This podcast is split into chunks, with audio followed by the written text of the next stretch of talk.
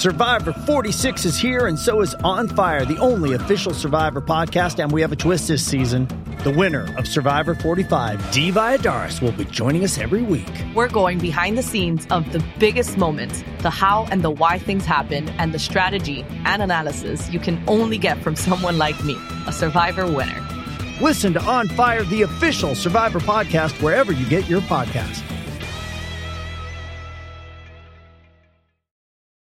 This episode is brought to you by Paramount Plus. Get in, loser! Mean Girls is now streaming on Paramount Plus. Join Katie Heron as she meets the plastics and Tina Fey's new twist on the modern classic. Get ready for more of the rumors, backstabbing, and jokes you loved from the original movie with some fetch surprises. Rated P G thirteen. Wear pink and head to Paramount Plus dot com to try it free. Thanks for listening to The World We Deserve, the officially unofficial podcast for H B O's True Detective anthology, brought to you by Bald Move. This conversation covers Season two, Episode five, titled Other Lives. The war was lost, the treaty signed. I was not caught, I crossed the line. I was not caught, though many tried. I'll live among you, well disguised. I had to leave. So, I did some reading around on the internet after this episode came out, and I, I just wasn't really feeling this episode. Kind of the same, I don't know, blasé feeling I had toward the rest of the season so far. Mm-hmm. Uh, and I go reading around, and I I look at the subreddit and stuff, and it's seems to be a generally positive attitude toward this season as it stacks up to season one. And I don't understand that. I can't get my head around why people are so jonesed about this season when you compare it. Well, I mean, if you're comparing it to everything else on television, fine, that's one thing. But I want to compare it to season one because and, and it's also the it's same like show. You've been to the Walking Dead subreddit, right? I have. Like, you know, we we are fans of that show, but mm-hmm. we have a lot of problems. If you and that I think are self-evident.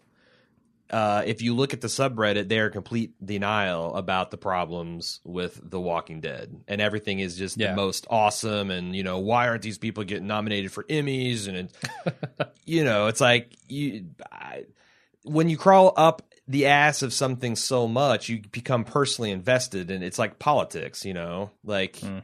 why are Republicans and Democrats incapable of acknowledging problems within their own party? Because to them, it's all zero sum game. If I, sure. you know, I'm give, I don't want to face the fact that this isn't perfect or it's going to lessen my enjoyment or, yeah. you know, same thing with sports fans. Like, you know, everybody else is a bunch of cheaters and they're a bunch of sulkers and they're a bunch of, you know, they don't have any class, but my team is the epitome of class. And then you have problems when like the fan bases start intermingling and it's yeah. like pff, the vacuum is shattered. But there's some of that on the subreddit, I guess. A lot of people have dissenting opinions, but the the prevailing attitude seems to be this is a work of genius again. And I don't see it, frankly. I think there's objectively things that are not as good as season one. Like, you can say the direction, for one. Like, I, I think maybe the basic structure of it, having m- many more characters who are essentially identically uh, themed, I guess. Like, with Marty and Rust, it always felt like there was a give and take there. Like, Rust was spouting some kind of philosophical stuff, and Marty would look at him with googly eyes and say, what the fuck are you talking about, man? Yeah. There is nobody in this season to do that to Frank, to do that to Chessani, to do that to anybody, really. Yeah, and that, like, I think Ray could be that guy, but for whatever reason, Ray is intimidated or out of a misguided sense of loyalty, will not check Frank when he's going on one of his Frank rampages, and... Okay. You know, yeah. like the, the blue the, the blue, blue balls, balls of oh, the heart. Uh, uh-huh. Somebody, I, I need a Woody Harrelson to like parachute in and be like, what the fuck are you talking about? It's something you say ironically, sarcastically, like yeah. a one-off thing in a bar to make everybody go, that was really dumb, dude. Right. Can't believe you said that, but yeah, it makes sense. No, I, I, I agree that structurally, because none of these characters are equals. Um, even within the police department, there are ones that are morally comp. I guess everybody's got a morally compromised now, so now they're finally equals and they're they're working together as as a Scooby-Doo task force. But I mean, I'm really invested in the core mystery. I want to see how this is solved, and there are yeah. some aspects like I do like Frank and Jordan's relationship, and I'm finding that very compelling. I actually like Ray and his performance and character, but the thing I'm supposed to be rooting for, I'm not sure I'm on board with, which is him retaining custody of his son. Like, I don't uh-huh. have a dog in that fight because I don't know what his son thinks about that. I see a lot of signs of Ray being kind of a negative influence on his son. Um, so maybe I'm supposed to be outraged. Like, on principle, I'd be outraged at a man being stripped of his parental rights, but supervised visits pending an investigation into whether you are a drug addict and whether you and have murderer, killed men and, with yep. your bare hands and whether mm-hmm. you have beat the shit out of dudes for almost no provocation seems entirely sensible to me. It does. And I wonder if, you know, the, the overarching plot for Ray is not whether or not he'll get his kid back, but whether he can start over again. Yeah. Like, that might be the more interesting I, angle. I, like his, his, yeah. Can he redeem his life and be on a trajectory? It's kind of like yeah. a Don Draper. Uh-huh. Do we need to see him with his kids and happy, or do we need to see him on a trajectory where you can kind of squint and see, all right, there's a man who can be a healthy, whole individual ten years from now, and what might his relationship with his maybe legitimate, maybe not son? I, yeah, I, I that that's might might be interesting, but like Paul, I can't find a surface to get any kind of purchase to care for him as a character because it's just such a mess. And Annie's kind yeah. of the same way. Like, um, I wonder if like women really like Annie in the way that, like, you know, we talked about last season that, like, I know a lot of women just didn't give a shit about Rust Cole because they had no yeah. way to relate to him as a character. I feel like the reason you're not getting purchased is because this is a Teflon show. Mm. There, there is nothing to grip onto. It's just flat, man. Yeah. Like, I, I haven't felt any kind of waves, any ripples from this show. Uh, emotionally, it's just been blah. And I mean, a lot of people have written about that, but I I don't know. You mentioned like the conspiracy and this this kind of overarching plot. And I think it's interesting to compare that to season one, because in season one, it always felt to me like this conspiracy was kind of buried beneath the surface in yes. a way that in season two, it's not, where you always kind of felt like Rust was reaching maybe a little too far, like mainlining the truths of the universe a little too much. Yeah. And you had Marty there saying the same thing. Yeah. Uh, just not getting where Rust was going. But in this, it's very clear there is a conspiracy. The cops know there's a conspiracy. The criminals know it. And we know it as an mm-hmm. audience. So I think it's like, it's totally different there. And I, I kind of, I, I'm not sure which one I like more. I think they're both effective from the conspiracy angle. Well, I will I say just, the this, rest of the show is just flat for me, man. I've said this like two, three times this season. Like, okay, when Ray was murdered at the end of episode two, that's mind blowing. But man, if this thing actually doesn't pay off in some interesting way, I'm going to be retroactively pissed. The shootout last episode, that was really exciting and pulse pounding, uh-huh. but it better mean something more than just, hey, it's uh, midpoint of the season. We got to have a big action sequence because that's what we do here in True Detective, or it's going to retroactively seem like it's a hollow endeavor. And yeah. now I'm in episode five, and I feel like a lot of the conspiracy we've already figured out collectively, we on the internet. We've, Pretty early on, too. Very early on, which is kind of what happened in season one of True Detective as well. So that's less interesting. There's some big questions about, well, okay, how does the Raven connect back into all this, you know, sprawl that we've uncovered? Mm-hmm. But, you know, this episode blows up the dynamic between all the detectives and then uh-huh. reassembles it in the exact same episode, which makes me think that maybe the shootout was just for, you know, exploitation purposes, and it wasn't really relative to the plot or any kind of, you know, definitive change to the characters. I mean, Annie's stopped smoking robot dicks and she's back to the cancer sticks uh-huh. and she's drinking more, but they also made it show that she was really heavily drinking with the gambling problem before.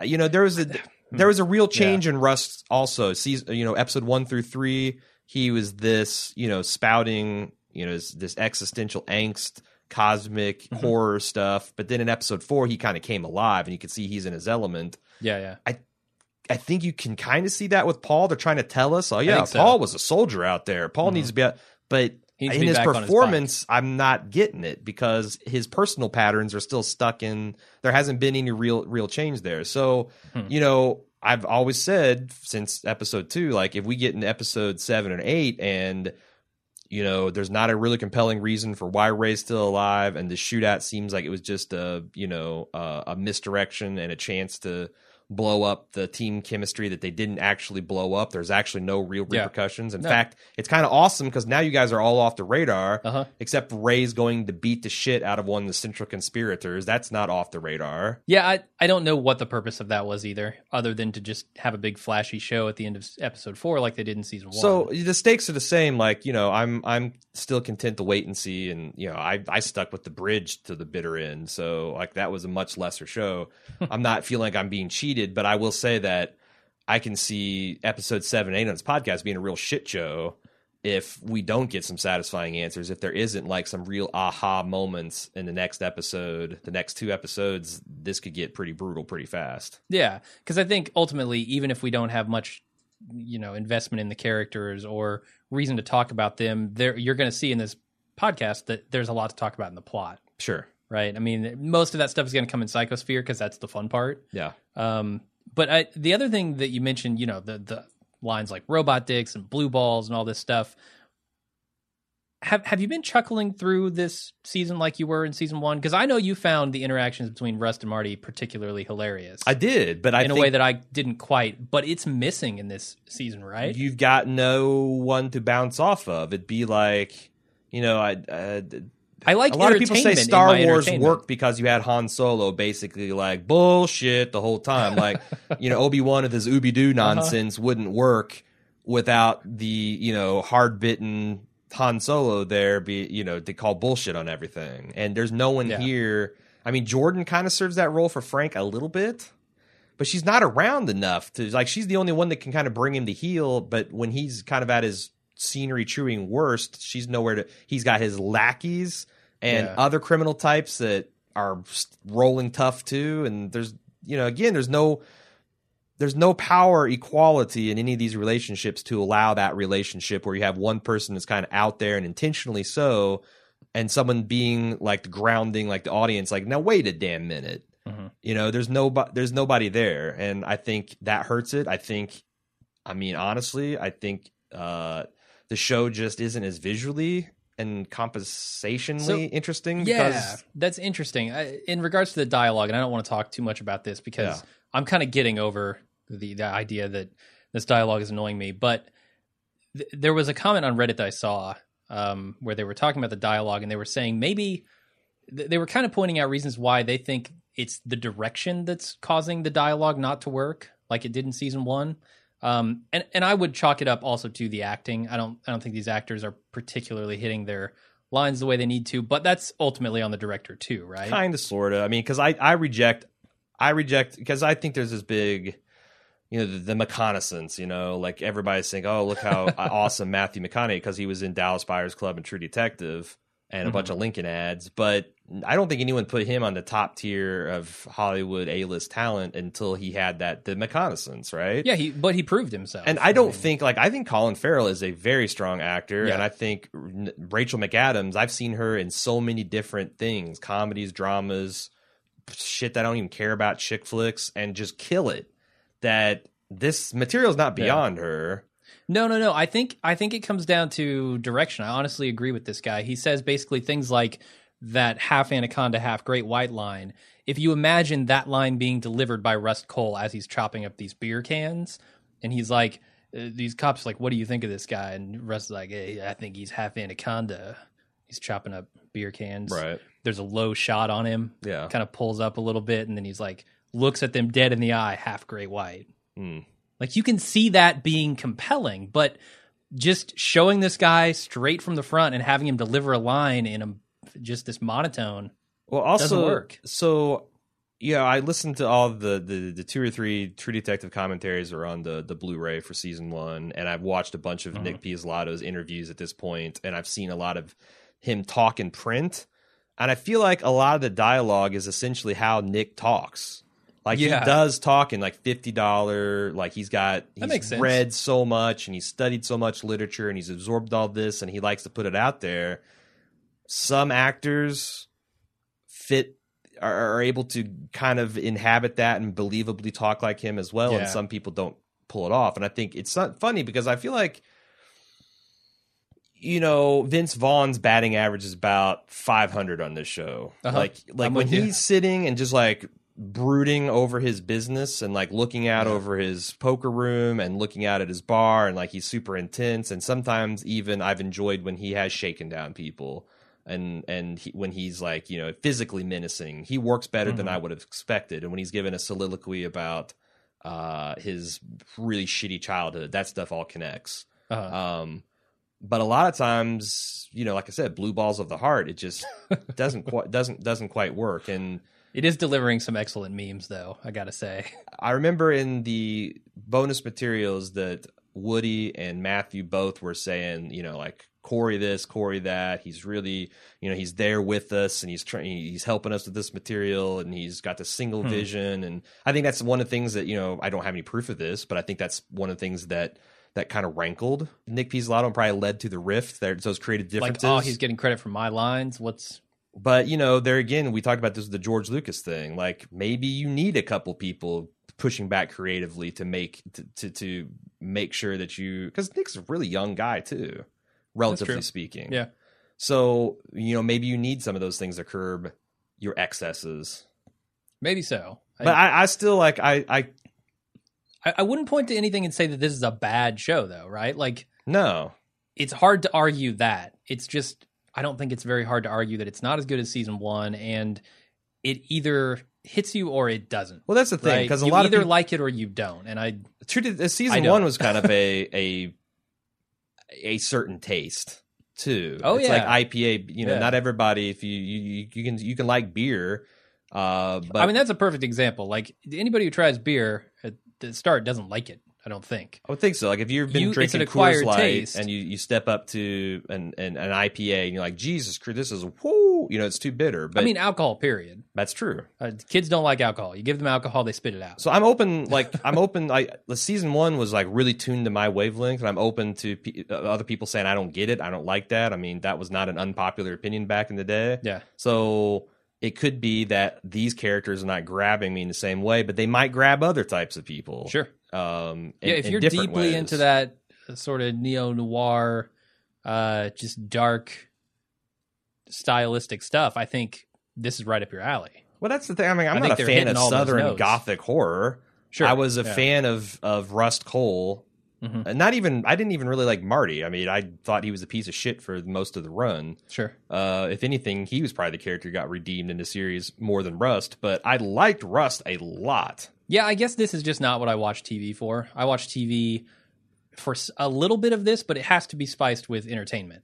And I don't feel like this show has much entertainment value. No, the show, the, I will say the show's not interested in holding your hand. It's not interested in yeah. necessarily entertaining you moment through moment. No.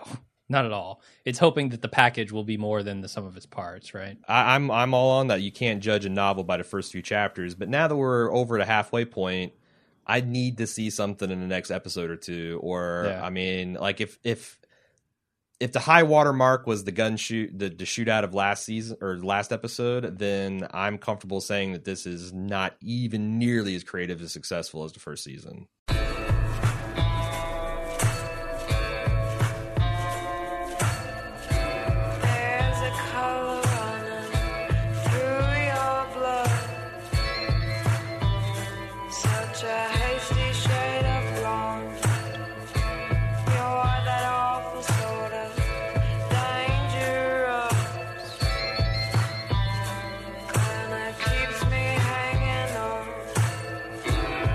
Two months after the shootout, the case has been closed and everyone has moved on to other things. Paul is still planning to marry his pregnant girlfriend. He plans to use the twenty thousand dollars that he brought home from Afghanistan to provide for his new family, but his mother has already spent the money. Annie is attending counseling sessions after she is accused of sexual harassment. Ray is working for Frank as a security consultant while trying to retain custody of his son. He finds out that Frank lied to him about the identity of his wife's rapist, and that he killed the wrong man. Frank tries to blackmail his way back into the land deal. It works. He's promised his share if he can find the missing hard drive from Casper's bungalow, and so he sends Ray to do just that. Now the detectives are being brought back together to covertly reopen the investigation. They find out that Dixon was looking for the diamonds even before they knew about them, and also the location of a cabin where the sex parties are held. Annie and Paul investigate the place and find a torture shack hidden deep in the woods. Why don't we talk about some of the characters? Okay. There's uh, some meat to chew on here. Um, I want to start with one of the more minor characters who kind of works into the plot here in an interesting way. Dixon. The flatulent the man scumbag of, of, of bourbon and farts. Uh-huh. Uh, apparently working either for Casper or Chessani. I'm going to go on a limb and say Chessani, probably. Uh, do, you, uh, do you like the way the show uses Chessani to talk about the mayor and the mayor's two sons? Because I find that as a viewer, that's confusing in a good kind of way. Because you're always trying to like, okay, are we talking about the old guy? Are we talking about his hmm. young punk son? Are we talking I feel about like context the... usually tells you. It does, but it's like something you have to actually pay attention to. And also, oh, there's yeah. there's a second... I think there's a second mayor's son. There, no, I know for a fact there's a second mayor's son, the one that actually got his face all coked up and had the accident, and he said I was going to uh-huh. ship him off to Oakland to run some kind of club and let him be his prince in his own town. We haven't actually met that guy yet, and he's supposed yeah. to be the real piece of work. Hmm. So... Is he going to be like the green-eared spaghetti monster? Spaghetti know. man? Of, I don't know. There's the also that season? fifth guy in the black and white photo of yep. the, the hippie com- commune. Who that, we think is too old to be any part of this at this point. I saw right? some speculation that he might actually be Mayor Chessani's father. Yeah. The progenitor of this whole patriarchy that does the weird shit. Could be. But it's interesting from a plot perspective. We know now that uh, Dixon, before they knew anything about the diamonds, was already looking into them, which tells us that he's on the payroll of someone else. Um, of probably Chessani here. Uh, and he's also what, the what one think, that misdirected that... them towards the cookhouse so they would get cut cut the ribbons. Yeah. And so the blue diamonds are interesting, right? Like they're in Casper's lockbox, in, in his safety deposit box. Mm-hmm. Uh, Dixon was looking around at the behest probably of Chessani. Uh, what does that tell you about the relationship between Chessani and Casper? I mean, they, they had some somewhat of a... a problem with each other, yeah? Uh,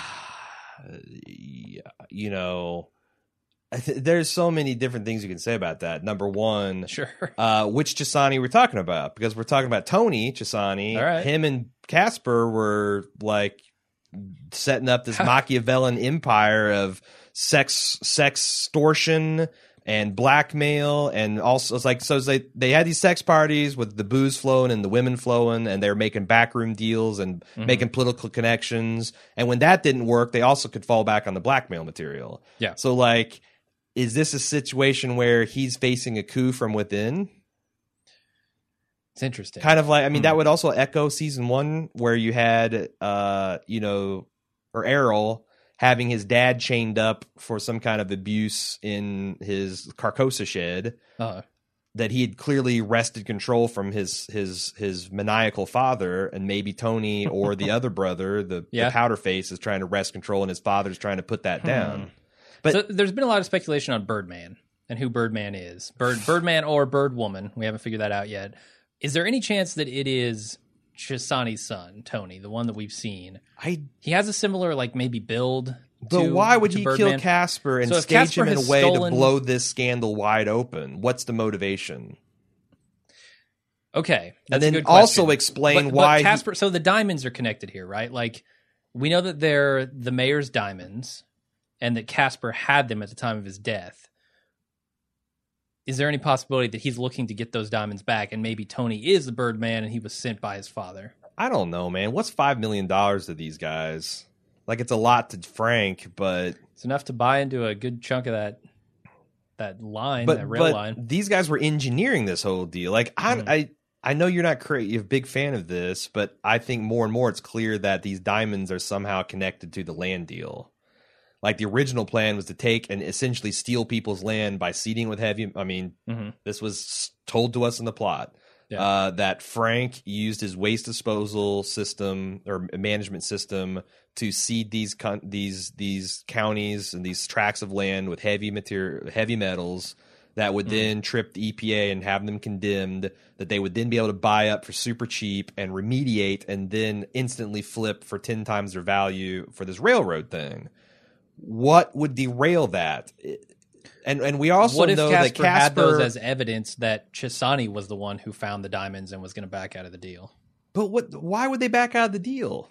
They were all going to get diamonds, rich. The diamonds are worth more than no. Fuck no. Those diamonds. So five million dollars is the buy-in price. that then would be flipped into like ten times that on the railroad deal. Those, do you know how much those diamonds are worth? Those are extremely rare diamonds. Um, they're worth millions of dollars. Just okay. Those ones you see right like, there. But, but I did see analysis that they're worth a kind of this like five to ten million dollars, but that's still mm-hmm. a drop in the bucket for what the overall railway port project is worth. What if it's a drop in the bucket as to the diamonds? Like, what if he well, has... The only way I could buy that is if there's actually a, diamonds in the soil and the people on top found out this, and now suddenly Frank has bought and all these people have bought in too low and they were trying to muscle these people out. And when I say these people, Frank is one of those people. Is Chessani one of those people? Or is Chessani, Mayor Chessani, one of the ones that's muscling him out? There's something interesting about Dixon being after these diamonds. I agree with that. And not for the police. No, I agree with that. And I'm try- I'm just trying to draw connections here and see where that could line up, because I feel like that's an overlooked part of the case. Like, I don't see any real discussion about that on, that's beca- yeah, on Reddit that's yet. Because there's like, it's kind of like the Magic eight Ball saying answer unclear. Same thing, I think sure, there's yeah. a lot of speculations dropped off about the Raven this week, because if you yeah. look at all the people the, the Raven could be, like, it could be the Scarface girl. It could like Blake or... I want to talk about it being, uh, you know, the... the or it could be multiple people. Like, I think Mayor Chessani's daughter, mm. we'll talk about a little bit that more in the Psychosphere, is an interesting suspect. But yeah. you, you lay out these bullet points. Is it Blake? Is it Tony? Is it the mayor's daughter? Is it the Scarface girl? Was it one, the girl that's missing? Is it some kind of league of, of some of those people? Mm-hmm. There's always a problem with either a motivation or a means. Seems you know, like, like yeah, like, we just don't have all the info yet. No, right? We don't, and it wouldn't surprise me if the Raven was like three people, and like uh, just like Casper was killed for this reason, and then like Stan was a cover up uh, or a copycat okay. to kind of cover up and somehow manipulate Frank. Like maybe uh, the Scarface girl, for example, w- killed Casper to blow the, the, the, the blow whistle on all this sex trafficking and all this mm-hmm. dirty dealing going on. Then Blake, who's trying to move up on Frank, takes the opportunity to kill one of his lieutenants, pin it on the Raven to, like, you know. Hmm. And then the guy that showed up at the snuff house could have been a third Raven. Like, I thought, I read yeah. a really compelling uh, theory that that's the lieutenant. That's actually kind of, you know, Ray's old man talked about that lieutenant as if he's a really good policeman. The lieutenant, who's the lieutenant? The, the you know the guy that showed up after Ray got killed. He's the guy that showed up to evict Ray. Oh, that guy. Okay. Um, that that his sure. dad spoke of him in kind of terms of respect. Maybe he's actually doing his own investigation and he's looking out for Ray. Mm-hmm. He doesn't want Ray in there because he know Ray is Ray's Frank's guy and he can't find a hard drive, but he's still trying to protect him. But there again, there's problems with that theory. There is no one smoking gun, so it's hard. Yeah. You know, there's a lot of people speculating, mm-hmm. but not a lot of really hardcore evidence that ties it all together that's actually airtight yet. Yes, I, I agree with that. And I there are some theories out there that I really like and some that other people really like that I'm like, eh, that's a lot of speculation. Well, there's a, yeah, I'm seeing a lot of like a theory that has a conclusion that's based on solid facts, but it's assumption. Uh-huh. And then they go and build off of mm. that with a much of more assumptions. It's a poor like, foundation for that theory, to me yeah. the middle part is the interesting thing. Then everything you build on top of that, it's like, okay, that's just wild speculation based on your already kind of wild speculation. So sure. when I'm putting together the Psychosphere, I try to sift the, you know, what stuff is actually based on fact and what are people then, you know, because it's always the gold rush, who's going to solve this first so you can get all the internet points. Yeah, you know, so uh what do you think about Paul? Do you have anything to say about Paul? Is this this whole relationship with his mother and, you know, her giving up her career and all that for to raise him, is that interesting? So is Paul's Black Mountain thing essentially uh, Rust's high tra- high intensity drug trafficking career? Maybe, where he's getting hazard pay, that I mean, sort of thing. Th- it's just something that explains him being badass when they needed to be badass, and also... Sure. gives him a little bit of pathos and edge. But then again, they, it's like, I feel like he's a cake with too many layers. He's like, you know, you throw in the, the, the gay thing, and now he's going to try to have this beard family, and he's got this I mean, his relationship with his mom is straight out of the Gillian Darmody playbook from Boardwalk Empire. Oh, yeah. And then you take that and you add the gay thing on top of it. Mm-hmm. No, I, I'm having a hard time really relating with, with, with Paul, and I'm not sure how his military background... It seems like something I took as gospel truth, which is his scars were earned before his military background, is a lie. Because now he's screaming like at his yeah. mother, I bled for this uh-huh. money. And I, he, we know he got it in Afghanistan because he yep. said as much. So, you know, like a lot of the stuff I was kind of basing, well, you know, what happened in his childhood and all that stuff that was interesting was because he lied to his girlfriend, which isn't okay. a character betrayal. He lies to his girlfriend a ton. Every single day. I yeah. kind of feel like she suspects that he's lying to her, and they're yeah, both going maybe. along with it. But, you know, whatever. Mm-hmm. But that's kind of how I feel about his character. You know, whatever. Yeah. And and he meets with uh, her mother here. Um, who we find out is uh, an illegal immigrant, I guess, came over in, in some kind of boat where she was uh, hidden for a few days. Seems like it. Yeah. Um, and they're just, you know, he's sitting at the table, he's pretending like everything is good, and then just chugs this drink. No, it was his Jesse like, Pinkman. Uh, these these green beans are choice, Missus White. Totally. As he's just drinking, I can't get enough in, of this this liquid into me. No one notices, though. So, well, you it's know, okay. it's he's drinking tea. No one saw that he spiked it with two he just airplane really loves vodkas. Tea. Yeah, yeah, yeah. All right. I think the next least interesting character in this show is probably Annie. So uh-huh. let's talk about her. Um, I actually kind of like this scene where she's in the the sexual harassment counseling group or whatever this is. Um, I hated it at first. I went in and I was like, oh my God, is she really going to do A, this, it's cliched. It's been said a thousand times. And B, it's not funny. Uh, this thing about the dicks and these guys are going to go, oh yeah, let her, let her keep going. At the end of that scene, I came out thinking, you know, that's interesting. That's, that is a demonstration from her, right? Like that not only is this room not a safe place, but my entire career is not a safe place. And largely the country slash world is not a safe place for me. I felt like it made more of a point than it had any business doing. First and, of all, that's like it. an old O G Vince Gilligan bacon gauntlet, ham-fisted, like writing, uh, typing it out with a hammer kind of, you know, sure illusion if that's true. And number two, I still come back to the core is that she's in the wrong. Yeah, yeah. You know, it's like when Ray is screaming about that's my boy and I've raised him and all that stuff. It's like, yeah, but you've also done a lot of fucked up shit, and I'm not sure I want mm-hmm. you as that guy's parent right now. I feel the same thing about Annie. Like mm-hmm. you did have sex with a inferior officer, and that's against the department policy. Sure. And you also, like, her attitude was essentially the same as these guys' attitude when she was talking to her boss. Like, this is bullshit. This is blah. This wouldn't happen if it's a man, which every, is not... That doesn't make every point she ever makes invalid. I know, but I'm saying that, like, it's a foundational problem. Mm-hmm. Like, if they're trying to go there with this, my problem is that she is blind to her own contributing to the problem, I guess. Okay. I think that's fairly consistent with most of these characters. Well, but, you know... They can't see their own faults. Yeah, I agreed. Um, but yeah, I don't know. There's, there's something, it seems like she's going to go undercover at a sex party. Seems like it. Yeah. I don't know how I feel about that. Uh, she's going to have to have implants or something. She's going to have to go uh, and have yeah. the, uh, the, the, the twenty-four hour boob job, uh-huh. tummy tuck, nose Face job. Lift, yeah. All that lift. stuff. She's mm-hmm. got to go from an eight to a ten. And yeah. I get is again, it's Rachel McAdams. I mean, she maybe absolutely like can do that with makeup. A nine and, to a ten, right? For her. No. Well, I mean, if you look at Annie with her, you know, three month old root job, and she's got like some facial uh-huh. scarring, and she's got like dark circles. She's smoking. She's drinking. Yeah. She's got a lot of mileage on her, and they've they've established that this is for women who are surgically enhanced perfection. Yes. They are like fuck toys.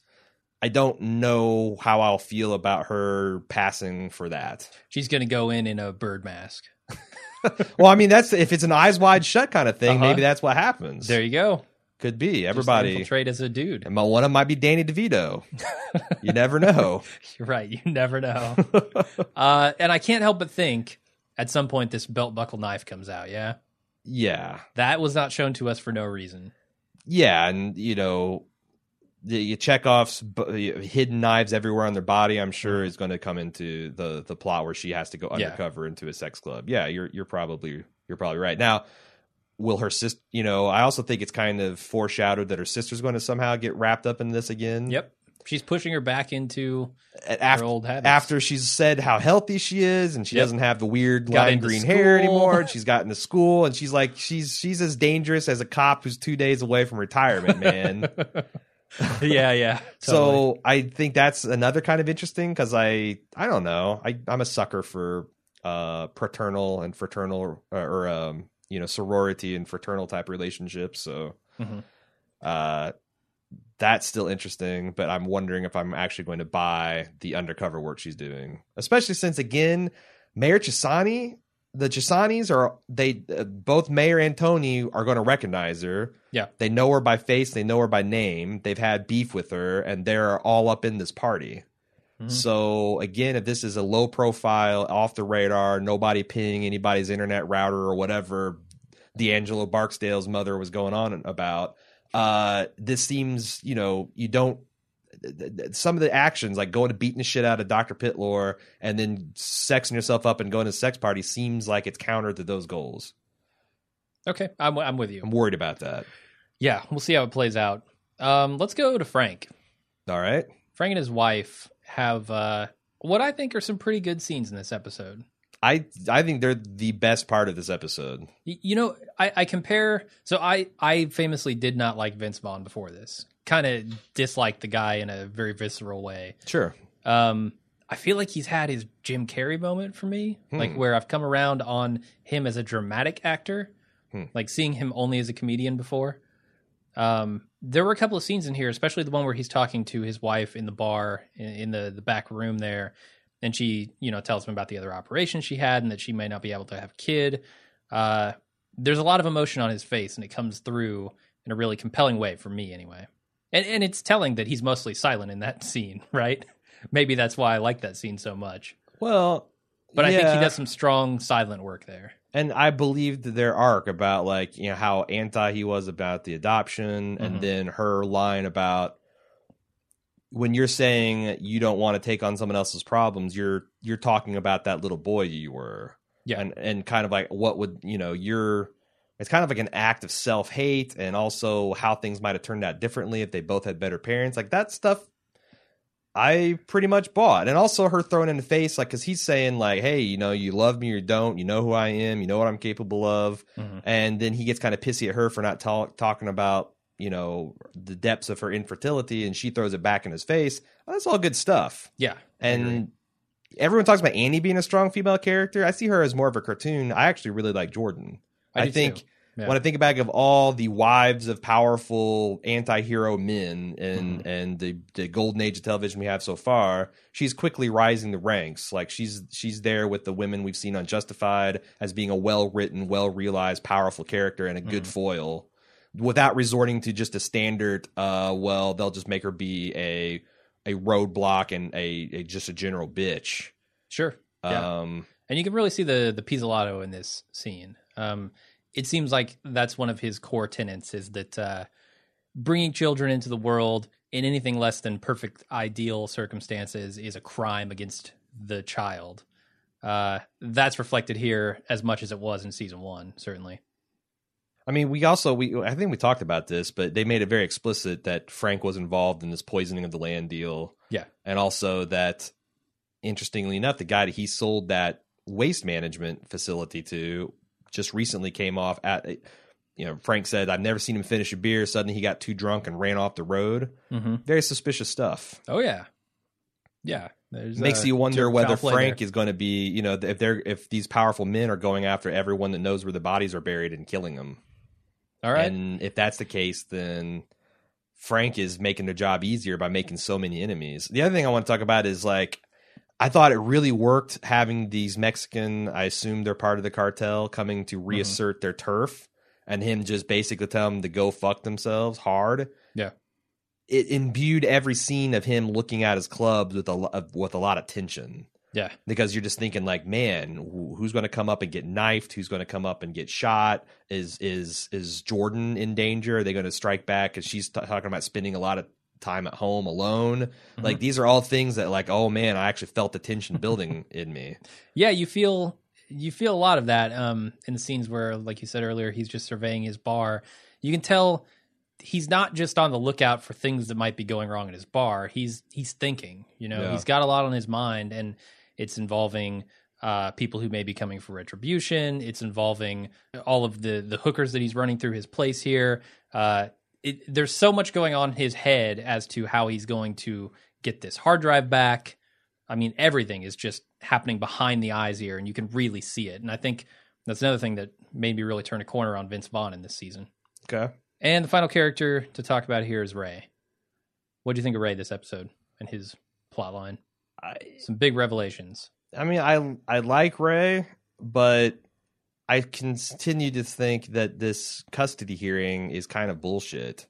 Like his I, reaction more to the custody hearing, right? Why do you say that? Like the custody hearing, something that's got to play out and it's going to do its thing. Well, but his reaction, his total bafflement at the idea that this would be happening to him. I felt like I missed something in the sixty-six days because, you know, and even then, you know, sixty-six days or sixty-six books in the Bible. This is like one short of the Mob Beast. Like, fucking Nick, man. Do you have to layer it on so much? Uh-huh. But no, six, I, I feel like there's something missing in sixty-six days because last we saw her, she tried to give him ten thousand dollars to go fuck off. Mm-hmm.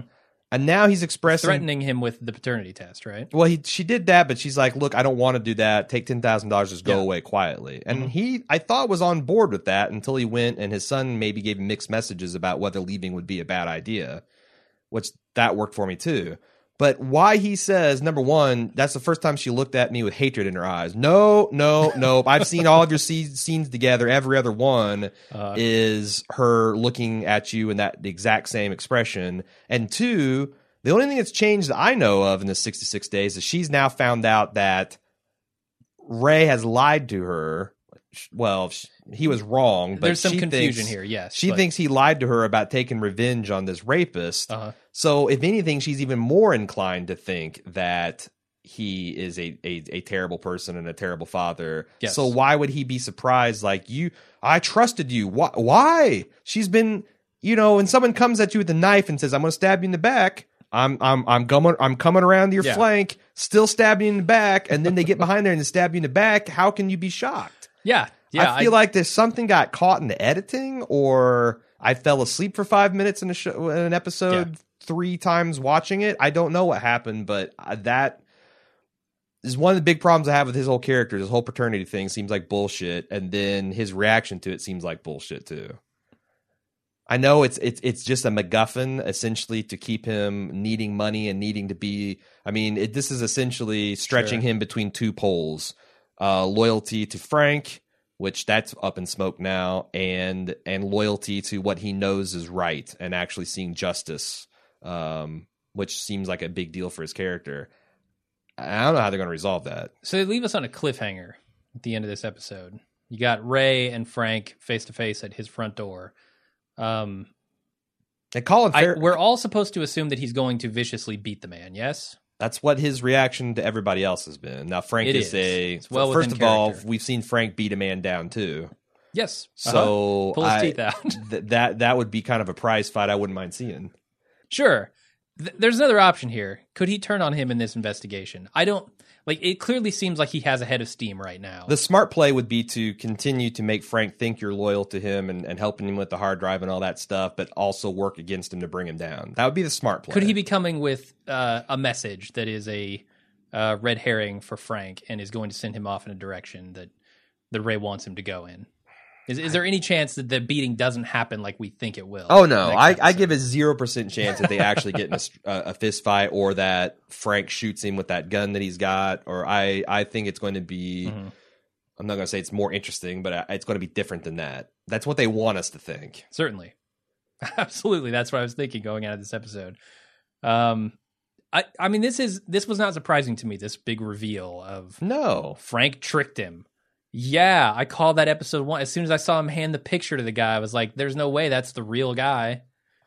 Yeah. No, I mean, this... That Granted, kinda... it was all an assumption, but it turned out to be true, and It didn't surprise me in any That's way. The danger of the psychosphere when you've got like stuff like the fact that his son's not his real son. And there, I actually thought that was pretty heavy handed, the point that they're making. I did too, yeah. And I don't think that that's necessarily a shock, but also that we were speculating like that's not the right guy. Mm-hmm. And you've got the, you know, uh, Bohemian Grove stuff and all this. That that part of that is that when you see this, actually, yes, the foreshadowing was right, and this is all co- unfolding according to plan. Is it feels anticlimactic, and I don't yeah. know if that's my fault for knowing too much about this, mm-hmm. or it's the show's fault for you being know too predictable, being being too predictable. But yeah, it's I'm a guy who a watches struggle. the show three times a week and spends five plus hours on Reddit and forums and stuff reading uh-huh. this and examining frame by frame stuff. I I could be I'm acknowledging that I might be part of the problem on that. It's the never ending battle between the internet and creators. Yeah. That that's only gonna get worse. I kinda would be interested in Ray playing this double agent role against Frank. Because I, I would too. I also it don't seems know... like that's where he's headed, right? Like I, I don't think he's doing all this stuff for Frank because he wants to. Yeah, he needs the money, but I don't think he likes Frank. I don't think he wants to be a part of Frank's operation. I think he's kind of forced into it by circumstance. Yeah. It'd be hard for a cop to like a, even a dirty one, to actually like in a friendly way and be loyal. But he does. He, when he's given that speech to his son about, you know, loyalty often brings you pain and how much pain can you take and all that stuff. Like he was talking about his relationship with Frank. Like, he feels a real sense of loyalty to him, and you're going to have a commiserate sense of betrayal when you find out the truth. Yeah, so, so if he wasn't, you know, he was on board before, there's no way he's on board with Frank now. No, Frank's, that's what I'm kind of excited about, because I, I think that Ray is clever enough, and now he's sober. That's yeah. the other crucial thing. He's been sober for two, well... He's been off drugs. A sober Frank is he's a da- been, or sober Ray's a dangerous Ray. He's been st- sticking to booze. Uh, I, I, I hope that he comes up with something that's really going to blow our minds as far as a long con to take care of Frank here. Yeah. I, I think I, just I, beating the shit out of him and hoping that there's no retribution yeah. would be a bad idea. No. And, I, and I, the other thing is, like, I haven't given a lot of thought about how I want this show to end. Like, I was thinking at mm-hmm. this point in time, like, is, is Russ going to die? Is Woody going to die? Or uh, is Marty going to die? Um, you know, his is Marty's daughter's going to be involved? I haven't really given that a lot of thought. Like, is it because you don't care if most characters die? I mean, well, I wonder if Ray dying in, you know, quote unquote dying in episode two has kind of inoculated me for that, because I'm mm. just sitting there thinking, like, what combinations of people. But I felt that when season one, like, I don't know I'd necessarily be upset if Russ died. It seemed like narratively that would make a lot of sense. Whereas here I haven't thought, like, am I rooting for Vince or Frank? Am I rooting for Ray? I guess I'm kind of rooting for Ray not to be a scumbag. But that's I am too. That's yeah. my mission statement at this point. Like, I'm rooting for Ray not to be a scumbag, and I'm rooting for Frank to figure out what the hell's going on. Frank why has got, why he's, he's very, being so persecuted? He's very sympathetic, but he's also Somehow. doing a lot of terrible things. I like, know. Um, I I know why he's sympathetic, because of that story told about his childhood. Like, he's trying. Yeah, to... but we have no right to care about him, right? I mean, with the horrible shit that he's doing, we shouldn't. I don't know. Do. You don't have any right to, like, care or celebrate about Jay-Z, but I think it's kind of cool that guy went from being a drug dealer to being legit billionaire or whatever it is now. And, sure, you know, politically and socially important. There's kind of like the same American fascination we had with Al Capone. Yeah, yeah. You know, a guy, there's there's a little, we, we like that Bonnie and Clyde shit. We like that. Yeah, uh, somebody the, who takes life by the reins and just does what they need to do. Yeah, and maybe they hurt people, charge. but they're people that we're not sympathetic to. You know, sure. like they're he's roughing they up pimps us, and gangsters so. and and guys that took shady deals to get, you know, in with organized labor. It's like, ah, fuck them. Mm-hmm. They deserve it anyway. All right. I think his wife also humanizes him. Like, she's his human credentials. Like, we like her. Because she likes him? Or yeah. We like him because she does? Yeah, kind of. Yeah, okay. The other thing I kind of want to talk about before, because I don't think this is quite psychosphere material, but understanding, because you've been all over this Catalyst since episode one.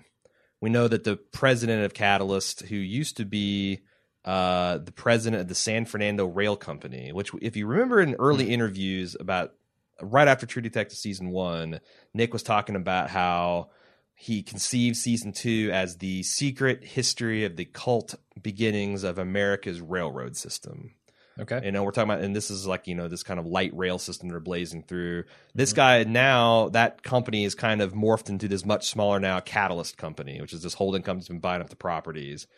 Uh, we know McCandless also, because of Doctor Pitlor's, you know, kind of torture confession, that mm-hmm. he is involved very deeply in the Chessani sex, you know, Bohemian Grove cult. Yeah, thing, I mean, conspiracy. If the hard drive, if asking Frank to get the hard drive for him wasn't enough, right? Sure, you've got a confession too. We we know all this stuff. What does that tell us about Catalyst? Is it, is this a story of Ben Casper getting too greedy and trying to actually, when he actually went, like him and Tony's like, hey, okay, it's time to start blackmailing folks. Mm. They tried to blackmail people, and and uh, Ben paid the price at. the hand at the behest of McCandless, and now he's trying to do damage control, and Frank is just collateral damage in this whole thing.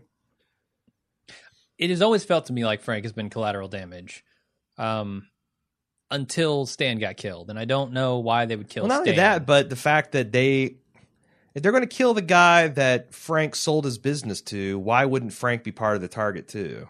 Like, why wasn't he targeted yeah. right away? Because he knows, you know, he's like, you know, that that's chopping off the arm of the the squid. Frank is the squid. Yeah, it almost feels like the the rail deal is incidental. Like some of the people who are mixed up in the sex stuff are also mixed up in the land deals in a way that's weird. Like they don't seem totally cohesive yet. These these sex rings and and the land deal. No, and you think back to that big party where they're going to kick off this this rail announcement. You know, you had you had Osip, and you had Chan, uh, mm. you had the uh, Chessani, and you had McCandless, and you had Frank, and you had Casper supposed to be there, but he was like all these people were in the same room. Like, is the is the sex thing what brings all this stuff together? I think the answer is yes, but why yeah. wasn't why does Frank not know about any of that?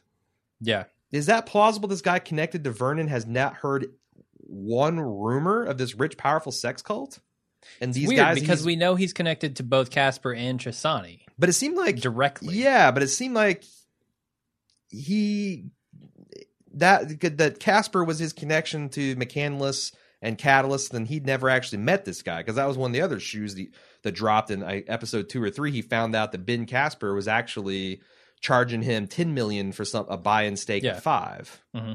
which. You know, that's what ultimately fucked Frank over. Frank had the money to do the buyout, but he thought he needed ten million dollars. This is why he needed money from Osip and yeah.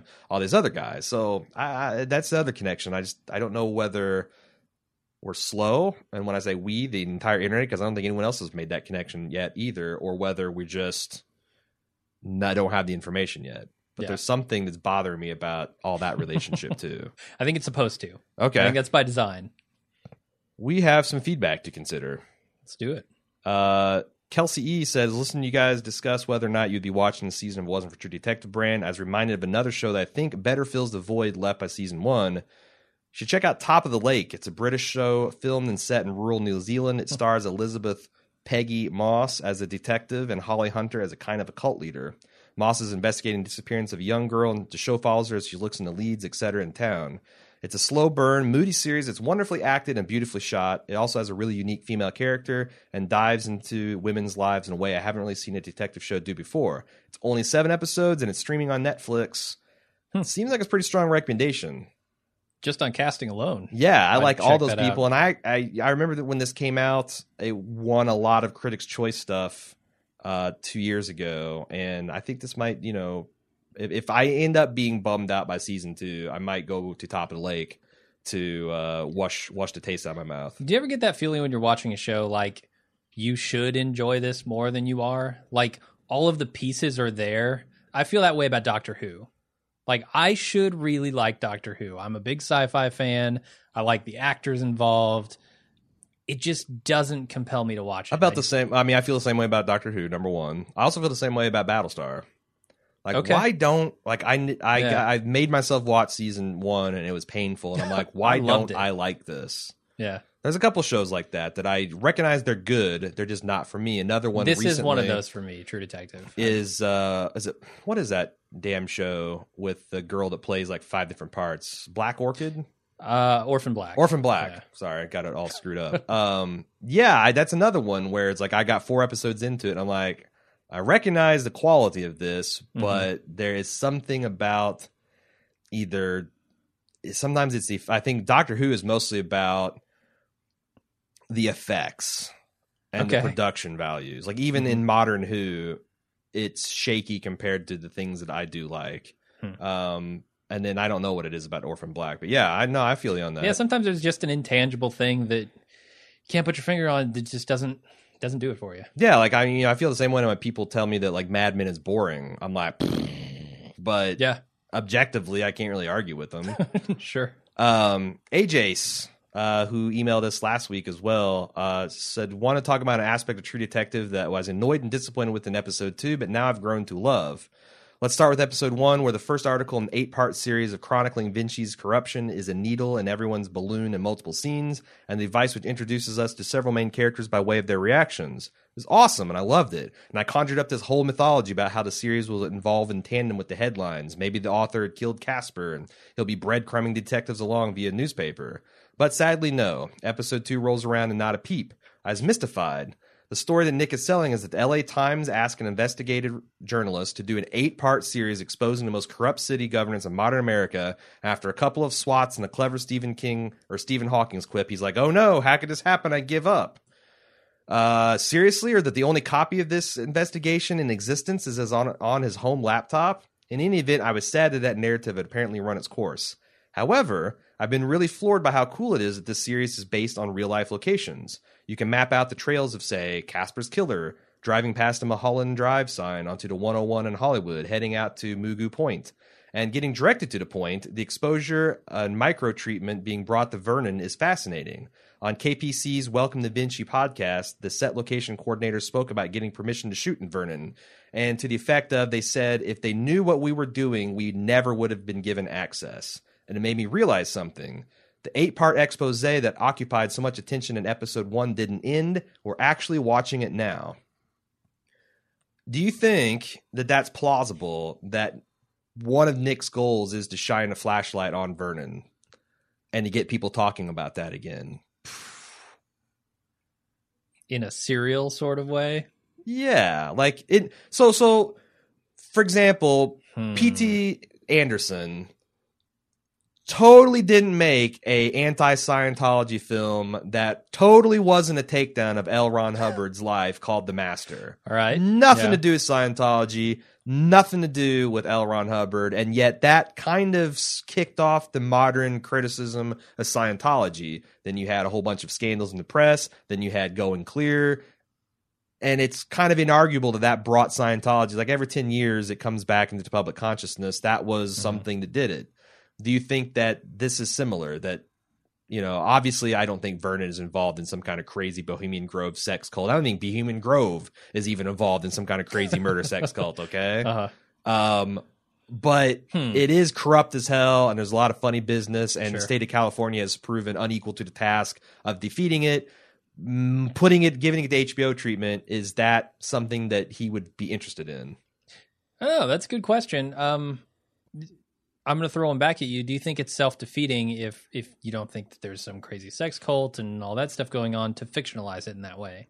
Or to be better off as a documentary series? I th- I think sometimes that works better. You think so? Like, nobody reads newspapers. People watch television. Sure. And, yes, but they also like, watch documentaries. It, I mean, he could just do a straight-up documentary if that's not a goal. Lot. You you watch documentaries. Bald Move fans watch documentaries. People watch documentaries. But not that many people watch documentaries. Really? Yes. Man, our, I don't know. We talk about them in the forums, and a lot of people like a lot of documentaries. Well, I know. Like, a lot of fans of, like, high-quality, highbrow television do, but not a lot of people sit around and just watch Netflix Netflix documentaries. After The Jinx, I bet they do. Well, I mean... That could change things. There you go. That was a really sexed up, That could also slick... sour you on them, too. I don't like, know. Like, not every documentary ends like that. Yeah, yeah, yeah. That's, like, the, the, the gold standard. Uh-huh. Um Most of it is, is, is more like Serial. But, yeah, I mean, I think there's a renaissance of documentaries right now, but I think that... Anytime you parody or take an extreme, you get people interested in something, and then they actually do the research, and you're like, what the fuck? Why are we allowing this to happen? Okay, mm-hmm. well, yeah. women aren't being tra- trafficked and murdered and all that stuff, but still, there's these people profiting from and and destroying the environment and and stealing tax money and all that stuff, and that probably should stop. Why are we allowing this to happen? All right, maybe that's a secondary goal. Sure. Anyway, I thought it was like, again, I don't, you know, I I, I doubt that was his prime objective, but I thought it was a pretty, sure. pretty, pretty interesting thought. Mm-hmm. Uh, Rhett R said, I really feel like season two has to come back to the Tuttles, explicitly linking season one to season two. Does he say why? Hear him out. Okay. Uh, what all of the weird animal masks and the missing girls and the Raven videotapes he or she ran off with, and the Pineapple Polynesian Rid- mm-hmm. Institute, it all seems very similar to the style of the Tuttles, especially the being inferred last season that they didn't catch all the guys in the Marie Fontenot videotape. It'd be pretty plausible and interesting to see them relate it back to the Tuttles, since it was said last season that one of the Tuttles was a mayor of Houston or something, which could be a clue that the Tuttles have a very extensive reach. The moment where the when the detectives and the audience realize that the stuff going on in season one and season two is a nationwide thing controlled by the same group of people could be a really special moment. What do you think? I is be... Rust actually the Birdman? That's one hundred percent certain. Did you see he uh, had a ponytail sticking out from the bird and mask? A Lone Star can in his hand. I would be shocked if that was the case, if they tie this in any way back to season one, plot-wise. I mean, thematically, it's all over season one. I wouldn't be shocked. I, would, I, I wouldn't be shocked. I'd be, I guess, surprised. It wouldn't destroy the show for me. I'm not saying I would be shocked in a bad way. I just cannot see that happening. I, I think if he was going to do that, if he's the type of guy that was thinking about doing that, that's something that you leave open-ended, and maybe in season three or season four, that's the one where... All right. You know... Just puts a bow on the whole package. Yeah, like you find out that this is Tuttles all the way down. That's too clever. That needs to be a title of an episode. Season three, episode eight, titled uh-huh. Tuttles all the way down. um... Danny H says, have you discussed, it does seem that this this season really is Pizzolatto addressing all of the quote-unquote problems people had with season one. We have a strong female lead whose storyline includes a woman's struggle within the police force.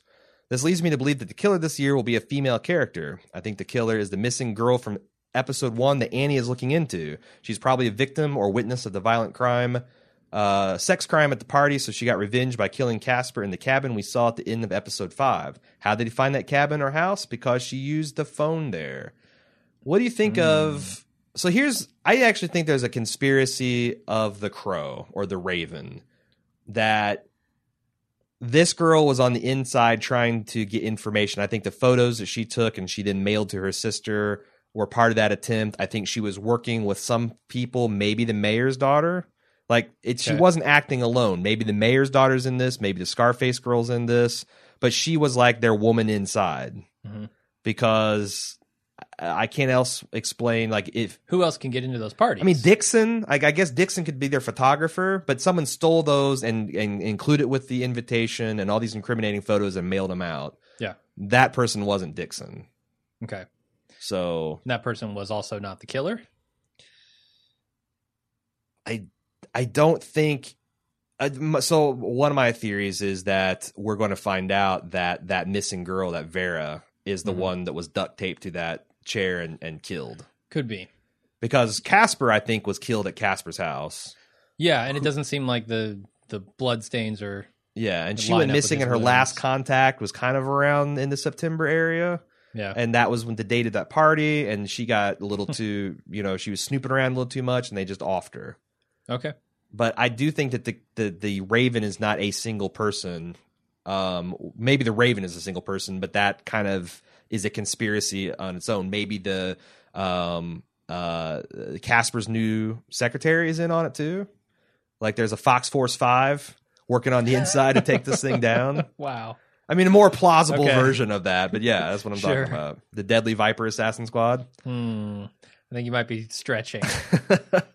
Uh, Doug L., our lawyer pal from the Better Call Saul days, had some legal analysis of Ray's paternity woes. He said, I wanted to chime in on the legal issues raised by the show, in particular impact of Ray's paternity, and he quotes California Family Code Section three oh four oh. Custody should be granted in the following order preference according to the best interest of the child, to both parents jointly or to either parent. That's no-brainer, to neither parent or to persons or persons to in whose home the child has been living in a wholesome and stable environment, to any other person or persons deemed by the court to be suitable and able to provide adequate and proper care and guidance for the child. Uh, this section allows the courts, and still quoting, for, and uh, the family the widest discretion to choose the parenting plan as in best interest of the child. In cases where the child has more than two parents, the court shall allocate custody and visitation among the parents based on the best interest of the child, including but not limited to addressing the child's need for continuity and stability by preserving established patterns of care and emotional bonds. Hmm. Now, this all collectively says that the state of California recognizes that there are instances where a child has more than one, two, two parents, mm-hmm. and that it's not necessarily a biological. It's about who the child thinks of as their parents and who's been giving them a stable home environment. So it seems yeah. like it's an uphill climb to just exclude Ray because he's not genetically related. They were married at the time. He's the child on the birth sure. certificate, or he's the father on the birth certificate, et cetera, et cetera. Yeah, but I mean, the continuity also is an issue there for Ray, right? What do you mean? I mean, Ray has, he's not been living with Ray. He's been living with his mother and her boyfriend. No, husband, he got him every other is. weekend. Every other weekend. Sure. Now it's like yeah. they're wanting to do visitation, but there, it seems like... yeah. It seems like the strong material is, well... But he I'll, has to say, he has to make a case that he has a stable home environment, and that, I feel, is rough. Well, no, I think that... I mean, yeah, he's gotten his, clean mostly, but that's still an uphill I battle. Think his ex-wife has to make the case that he doesn't. That's a difference. Like, you'd have to send social workers mm-hmm. out there and say, yes, your home is a shithole. We know it's not. You have well, to he's about dr- to be evicted, by the way. Well, that's so that's an interesting thing. Yes, but like if he went out to his home, it's it's it seems like it's fine. It's clean. It's not in like a ghetto, um, mm. and even that's not a problem. It's clean and it's safe. And then do you piss clean? He's going to piss clean. Did yeah. you actually kill a man? It seems like the official story is that he doesn't now. Like it's starting to feel like she's going to have an uphill battle. That's what Doug yeah. says. He goes, I yeah, think maybe so. I think both you and the listeners have keyed on a narrative problem. The show wants to make it a big deal legally that Ray is not the father and that he somehow loses all parental rights if he isn't. Any reasonable person would point out that the Ray is the only father the boy knows. He thinks of him as his father, and then he's fulfilled that role for better or worse. The court's not going to strip his rights away in favor of a rapist this kid has never met. As the statute says, the court has widest discretion in doing what's best for the child, meaning that even if Ray isn't the father, that shouldn't change much at all. Okay. Of course... the court could also take into consideration that Ray is an addict who beats other kids' parents to the pulp and who's likely corrupt. It could also take into consideration the rights of the kid's real father or relatives on that side insofar as they may have rights too, but that doesn't subtract from Ray's rights. I actually did a little bit of independent research. There's some states where rapists can file for paternity rights. Oh, boy. That's fucked up. Yeah, that seems uh, like it. But I don't think that's the case here. I, so... I, I, I'm with, uh, yeah, I keep coming back to just not buying this whole thing, and Nick really wants us to buy it, and I also think he, I, I, does he? Do you think he wants us to feel like Ray should have rights to this child at this point? Um, honestly, no. The message I get from the show is Ray has, at this point, all but lost his kid. I mean, this is he me, has no recourse, is what the show is telling me. This is to me. The same kind of feeling of, of Marty raging against his wife leaving him. Yeah. Like, that's what he says as a character, but it, as the audience, we're like, no, you really need to be gone.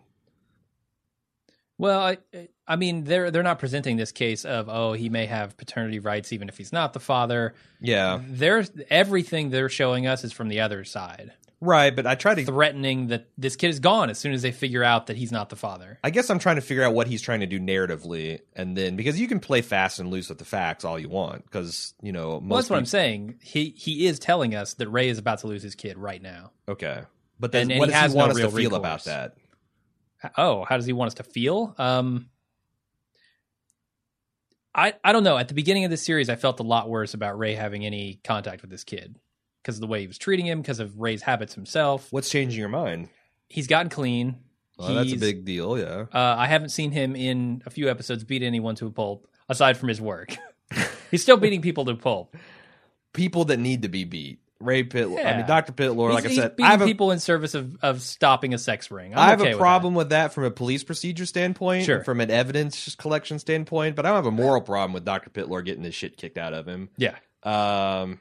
Yeah, I don't know. I And he showed me a little bit of heart. He showed me that he does have things that he cares about, And clearly he's devastated by this idea that he's going to have his kid taken away. I think it means something to him. I don't know. I've come around on Ray not being as much of a dirtbag anymore. And it's honestly hanging on mostly that he's getting sober. Hmm. I just feel like there's a lot of parallels between Marty when he said, you know, I want this family. I want, but his actions prove false to that power. And I, you know, I think he's, he is trying to get his life cleaned up. But I don't know how I'm going to feel about that by the time this is all said and done. I mean, hell, Ray could die. Yeah. I mean, that would be one way to tidy this up. He's a good person and he dies in a self-sacrificing moment. And, you know, uh-huh. his son's got that badge and a cube to remember him by.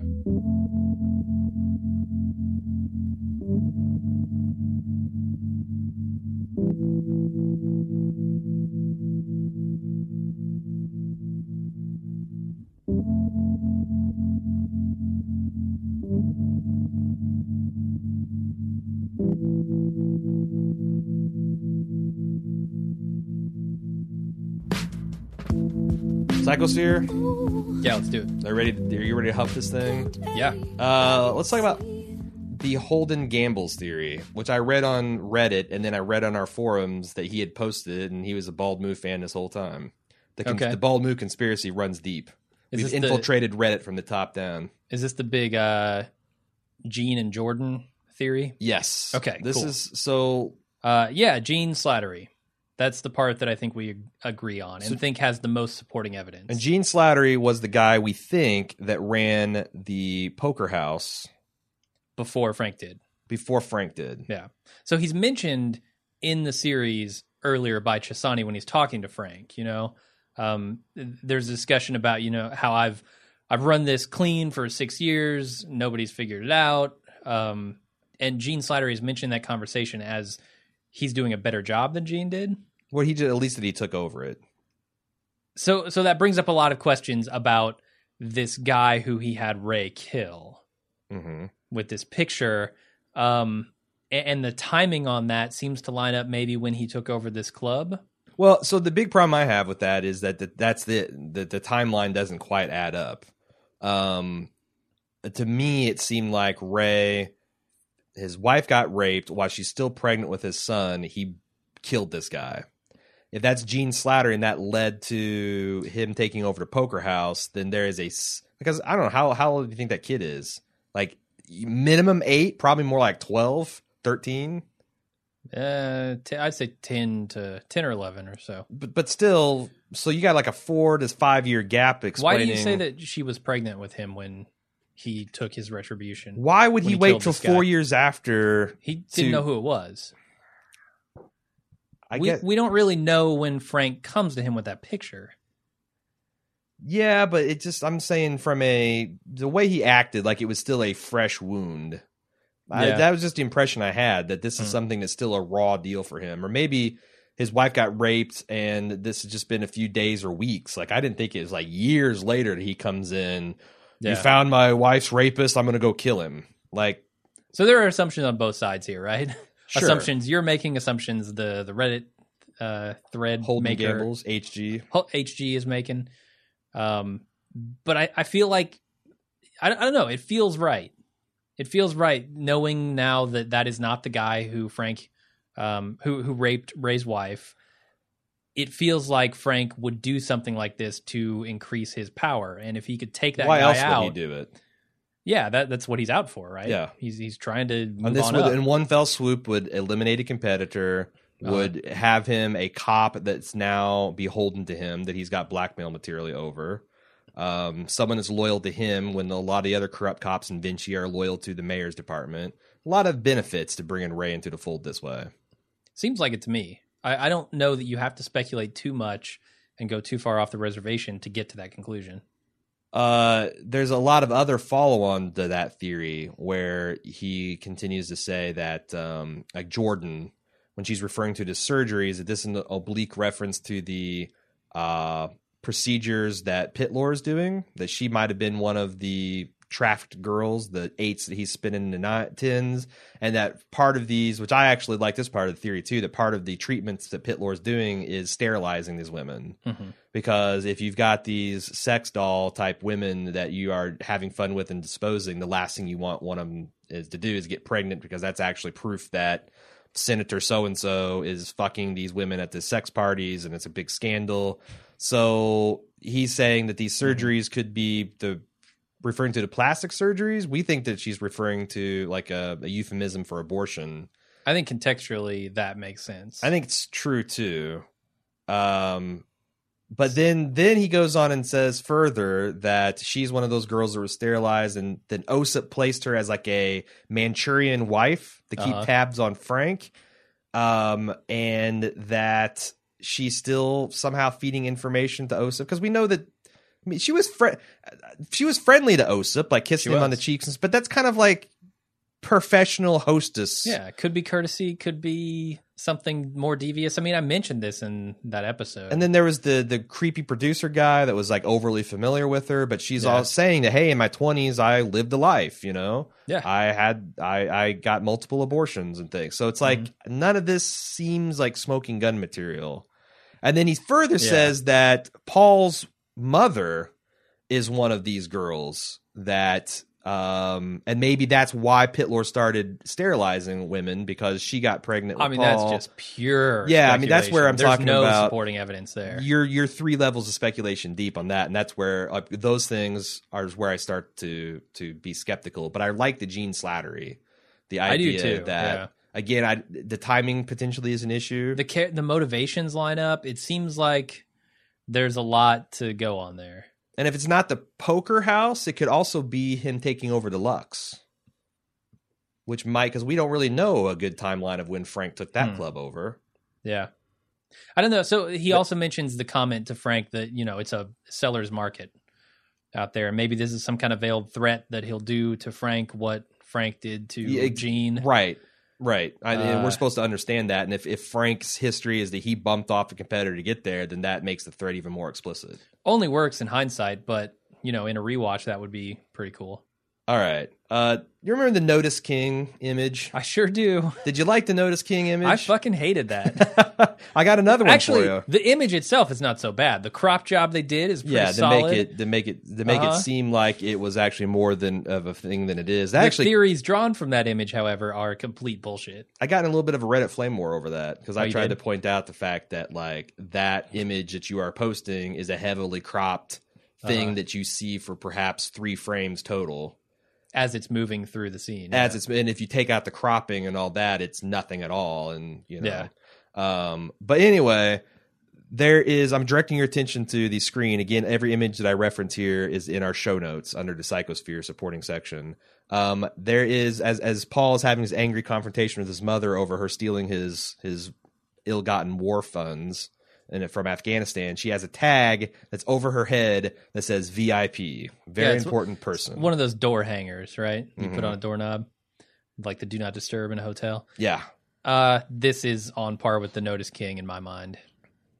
As in, well, notice nothing. It doesn't matter. I don't think the, the cropping is suspect on this. No, it's not. But, you know, and you're right. I mean, we'll we'll see if she's that important to the plot. If she turns out to be important to uh, busting uh, the ring open, does that change your mind? Sure, sure. If she's super important and she is a if she is a very important person, then kudos to you for catching that. But I totally don't buy it at this point. Right. Um. But I don't know. Like I said, this thing on Reddit, people were using the evidence that Nick Pizzolatto retweeted the the uh-huh. Notice King as ironclad evidence. Sure. I'm like, he I retwe- retweeted it without context. Yeah, like I retweeted some uh, army guy that put a post-it note that says this Apache helicopter is the property of Jim and Aaron for bald move dot com. Uh-huh. That's not evidence that I fucking own an Apache helicopter. Sure. Although if the zombies hit, I totally I'm going to call that that shit in. Oh yeah, but I'm just saying that like sometimes people are just creative. People are just amused at the connections, and it's funny. Mm-hmm. That's not mean like oh you got me. Anyway, uh, there's conclusive proof in this evidence that the party that we see the photos of that Annie got a hold of from this v- missing Vera's yeah. sister girl if you look at this, there's this one extreme low shot at this prostitute and this person, and in the background you can see this distinctive wooden wagon wheel style chandelier. When Annie and Paul go investigate that little Guerneville sex party lodge, it turned that that that uh, Vera made the last known phone call from. It has that exact same chandelier hanging in the ceiling. Why is this in Psychosphere? What do you mean? Why is it in Psychosphere? Because that's I mean, it's not plainly a, on the screen. But we did not know that. I mean, we, it's plainly on the screen, but I don't think everyone makes that connection. Like that's oh, that was I a, did. that was like oh, you did? Yeah. Oh, see, I didn't. I mean, um, why else show that chandelier conspicuously? Well, but the photograph is not that conspicuous. Okay, f- man, fuck you, fuck you. This is my Psychosphere. I'm huffing it. I, I'll say I only caught it on the second watch because I was like, okay, what the fuck did they show that chandelier for? And then second watch through, okay. I saw that picture. I was like, ah, all right, there it is. Uh, but no, I I think that there's a lot okay. of people that might have missed that, and I think you're supposed. I mean, to it understand... just connects those pictures to that building, and you know that there's a sex party to happen, yes. and this is prop. Then this is also the September ninth, so that that uh-huh. blood that puts a clear time context on the the bloody chair that we find and all that stuff. Okay, all right. Yeah.